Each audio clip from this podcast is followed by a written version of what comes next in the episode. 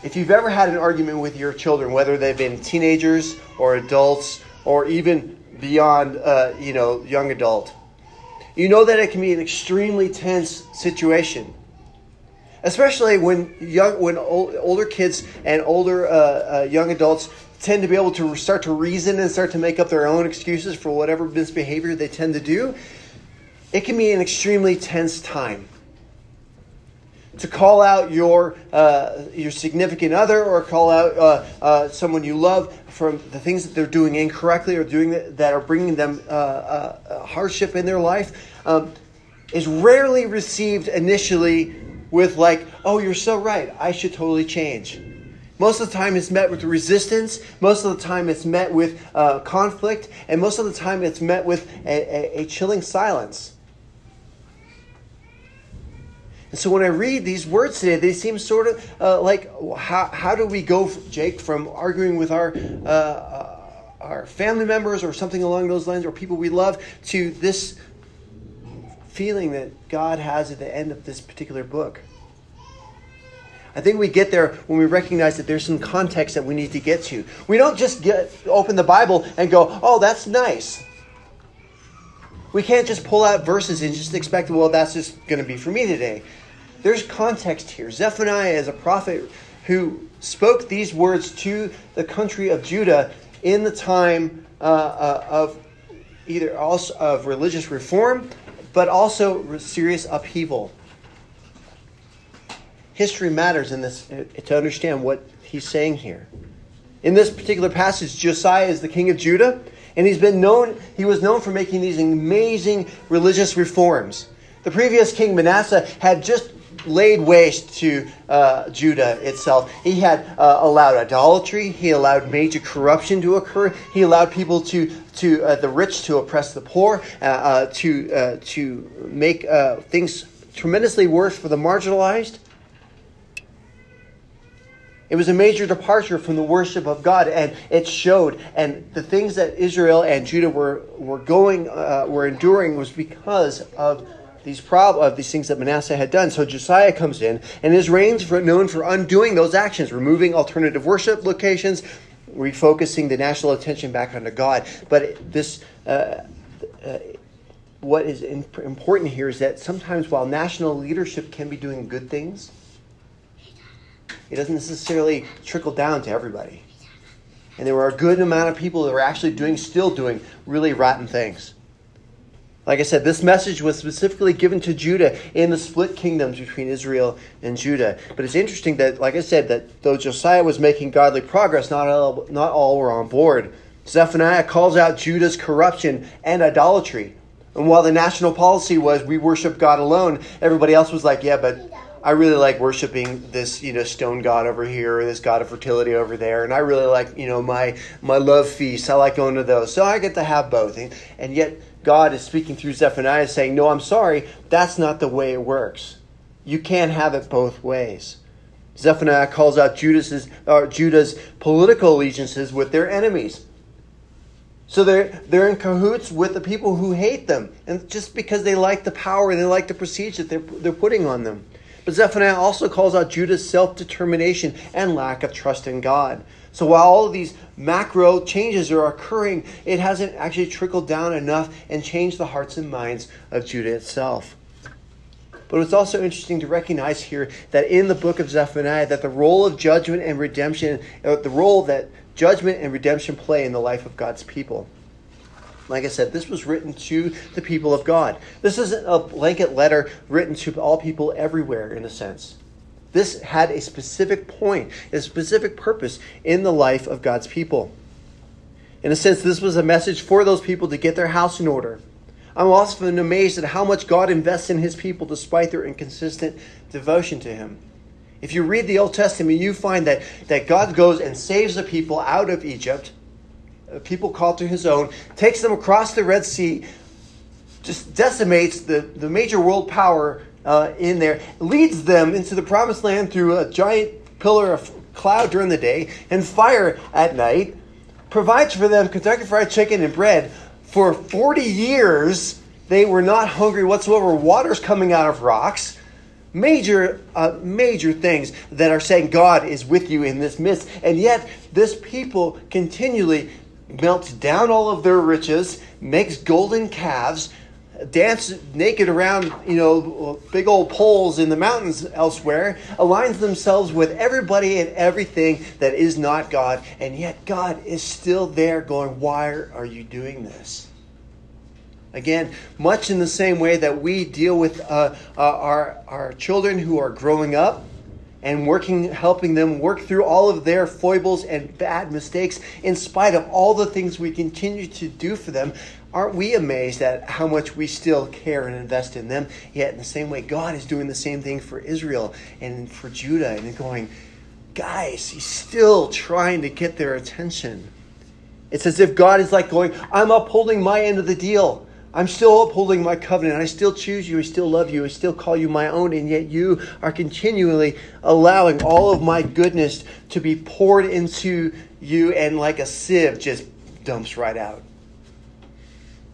I love that quote that I saw. It says, everything that God does for them is still doing for them is thrown into a sieve. Just out, gone. But God continues uses difficult means to get their attention. Judgment is basically righteous punishment. He's not doing it to be capricious. And I'll get to that shortly. But because Judah has remained unaffected by the love and goodness of God, judgment, whether ecological or political or military, is necessary. We all know that when we have to deal with our own children at times, or people that we are in relationship with, sometimes uh, we have to uh, act in a way that seems unbenevolent to them, in order to get them to turn around and behave appropriately again. Judgment here serves as a means to an end. It's a process of forcibly tearing down the idolatrous structures of, uh, that Judah had and laying bare their foundations. And he's allowing them to become undone completely in order that they might see the foundation of God's love that they are actually living under. For many, um, especially Israel and Judah, this was the only way to get through. Demolition and struggle expose them and enables their return. But the flip side to God's uh, use of judgment here is his equal dedication to restoration. And that's where we come to today in today's passage. We have Zephaniah say, get your stuff together. Stop doing the, the, the bad things. I'm reminded of the movie uh, Liar Liar, where in the very end of the movie, after Jim Carrey finally gets this epiphany that he's a liar and that he's doing all the terrible things, and he gets a call from one of these guys, and uh, it says, "Hey man, I just you know did a, a terrible thing. Can you help me get out of it?" And he stops, says, "Stop breaking the law." And then there's a word afterward I can't repeat in church. He says, "Stop breaking the law." And it says God is saying, "Listen, all of my goodness has been poured out to you, and constantly stop breaking the law. Come home." God is not capricious. I think there is this there's the idea out there that God is just like a, a, a little kid up in the sky with a holy magnifying glass trying to zap us every once every time we get. That God is out there to cause bad things to us so that he can sit back and laugh and go, "Oh, that was funny." God is not like that. God is not using punishment here and, and, and judgment on Israel because he enjoys it. He's using it as a means to bring them home. Demolition and desolation are not the goal. Rather, it is to churn up the hard ground so that the seeds of regrowth, spiritual health, and redemption can thrive. God is using punishment here to kind of break them up so that they can grow again. And in fourteen, verses fourteen through twenty here, chapter three, gives the hearer the vision of hope of what it looks like after regrowth has occurred. After the forests and, and all of the bad stuff in the desert wastelands have been churned up and rewatered and refertilized, the new growth looks like what Zephaniah brings to us. After the hard work of breaking ground is done, this is what we have. Judgment is over. Think of that. All of the hard work that God is, being put, is putting into bringing them back, that is over. So no more judgment. The process is complete. Enemies within and without are dealt with. It's a time of receiving God's celebration. I love what it says here, that, that the Lord is in your midst and he is rejoicing over you. He's singing and he's shouting and he's rejoicing and he's exalting. This is a time for praise and worship and joy and dancing and singing. He's saying, I am with you. It's a time of Emmanuel. It is Adonai in our midst. It is a time of rebirth, removal of shame, mourning into dancing, restoration and fortune, and a new name. Here's something I noticed, though. If the prodigal son, if the prodigal son uh, a parable had a backstory, it would be Zephaniah.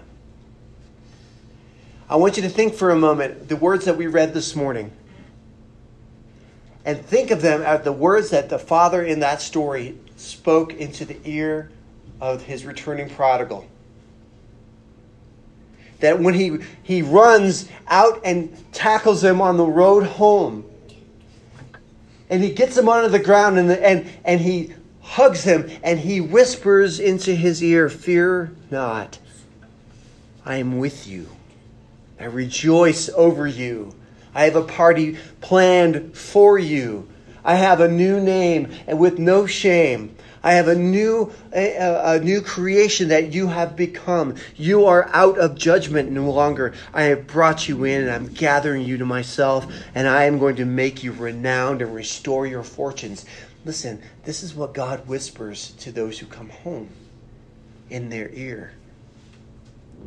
If the prodigal son parable had it behind the scenes, this prophecy, this word in Zephaniah is it. So what is God calling us to? How does this relate to us? Because if I said, as I said earlier, this particular passage or this particular uh, prophecy is meant for Judah, but God allowed it to be written so that we can take something from it as well. I think the point is that God is calling us to trust in the vision He's given us. These words here are for us. They are meant to give us hope. They are meant to give us a, a, a reason to make it to the next day. They are a reason to hope that God is going to make all things new. This is Advent. This is the third week of Advent. We are in a season of expectation and hope. These words give us the end game. These words give us what God is going to be bringing to us, those of us that are in God's home already, those of us that are far off. This is the hope.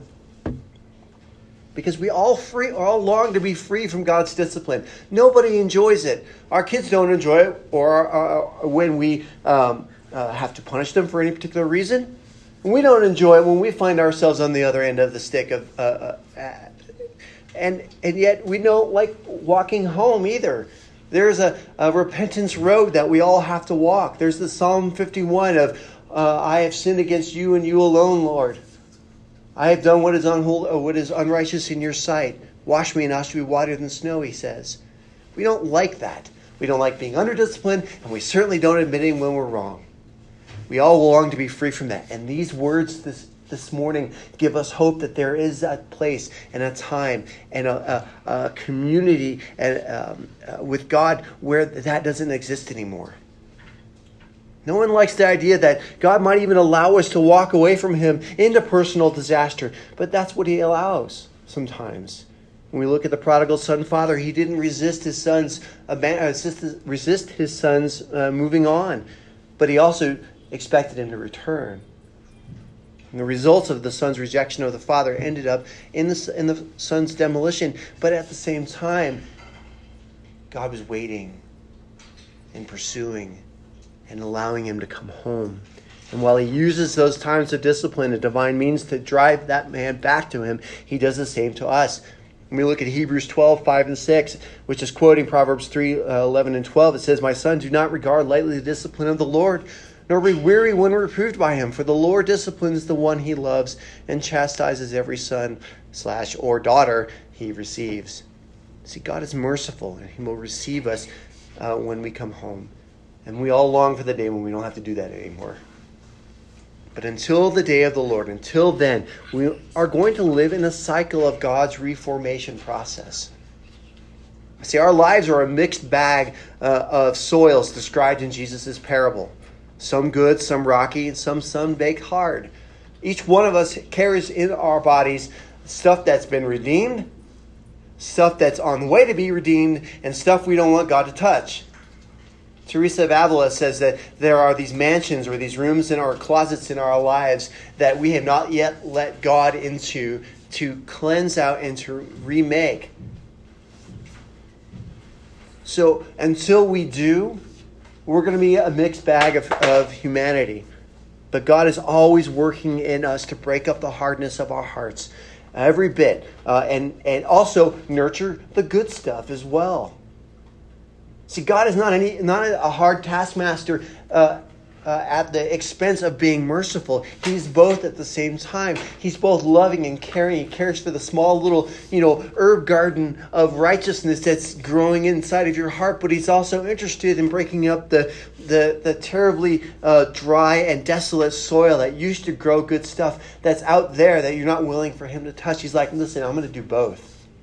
If God can, can create the heavens and the earth with a with a word, then I think he's capable of, of walking and chewing gum at the same time.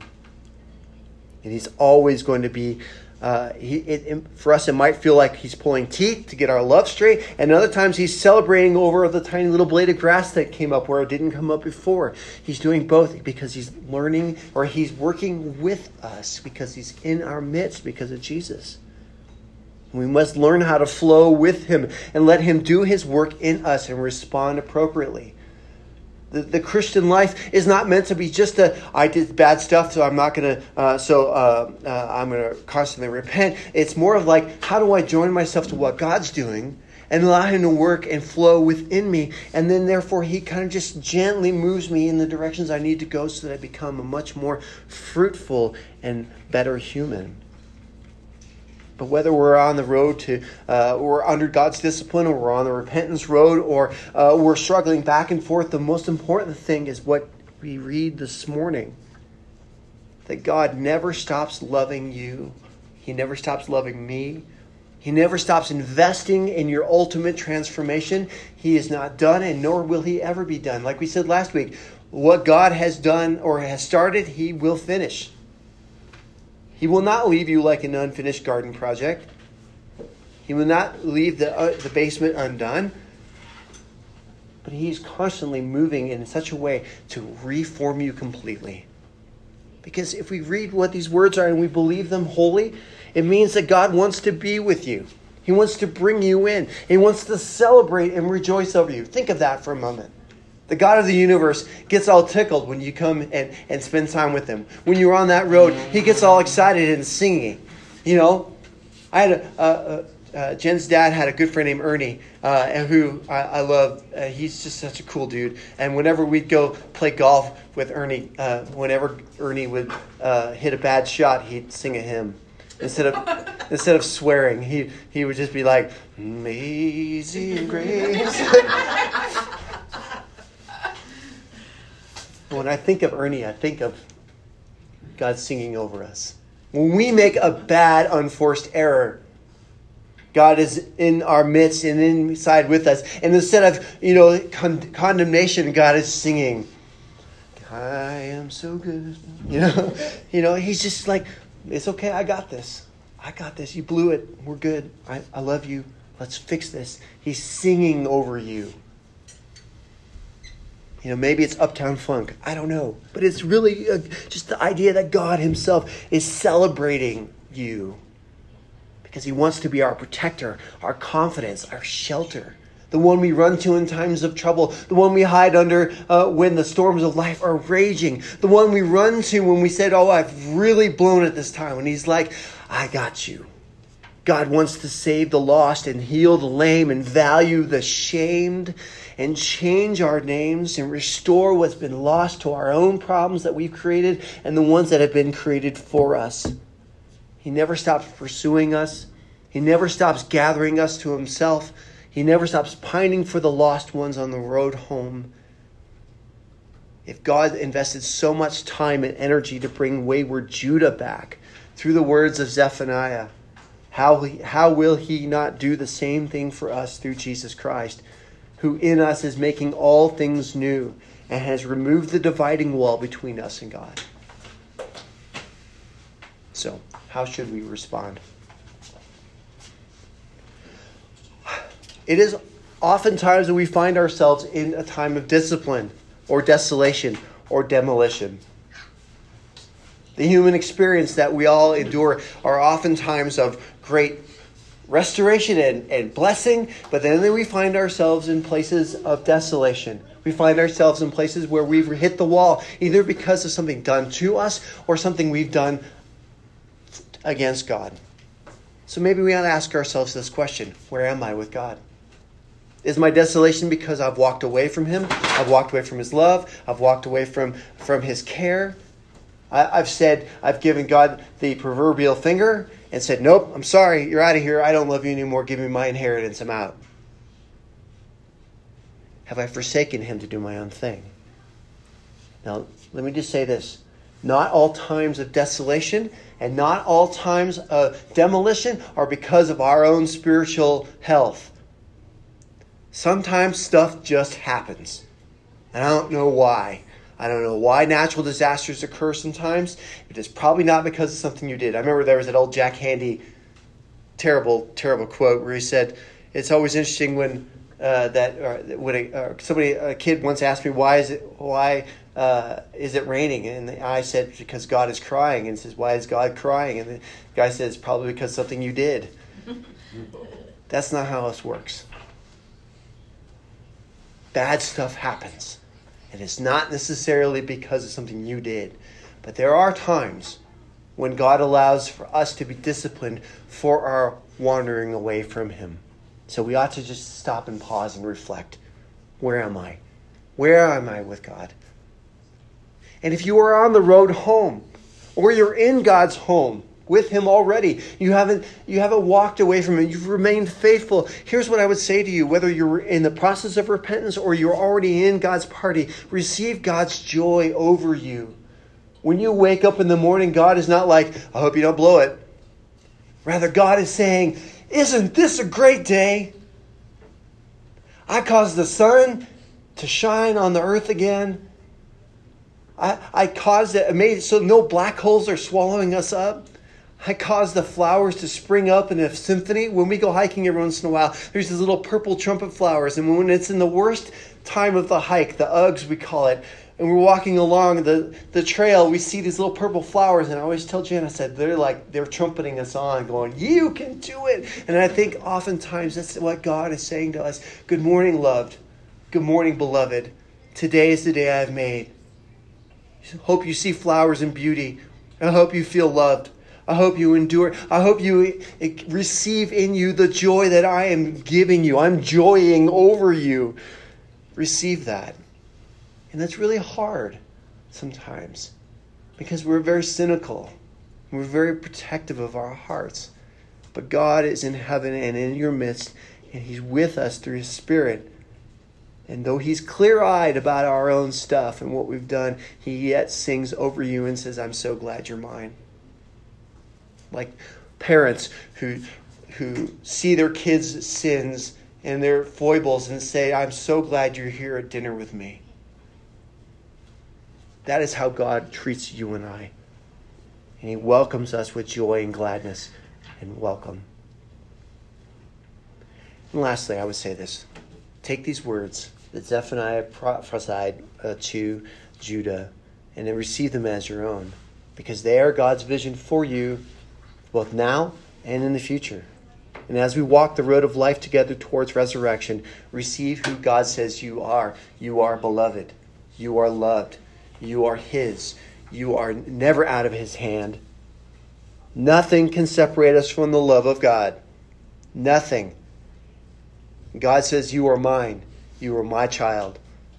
Receive who God is making you. God is transforming you into the perfect human that he has for you. Not in my image and not in, in the one you think of, but in the image of Jesus. God is making you into a person who looks, acts, and feels just like Jesus did. Receive your restoration made possible by Jesus. So, your mission, should you choose to accept it, read the prodigal son story this week. I think we all love Christmas movies, especially ones that have that redemptive ending, where the wayward son or daughter comes home, where the, the person who's blown it completely is received into the family. I think of the movie The Family Stone, who the Sarah Jessica Parker character just does everything wrong, completely wrong. But in the end, her story is redeemed. Now, she went through some bad stuff to get to it. I invite you to, that's an interesting Christmas movie. Nevertheless, read The Prodigal Son, the story this week, and pay attention to the imagined words that the father might have whispered to the son, and then read the words of Zephaniah three fourteen through twenty, and imagine that those are the ones that he said. Make that your story. Amen.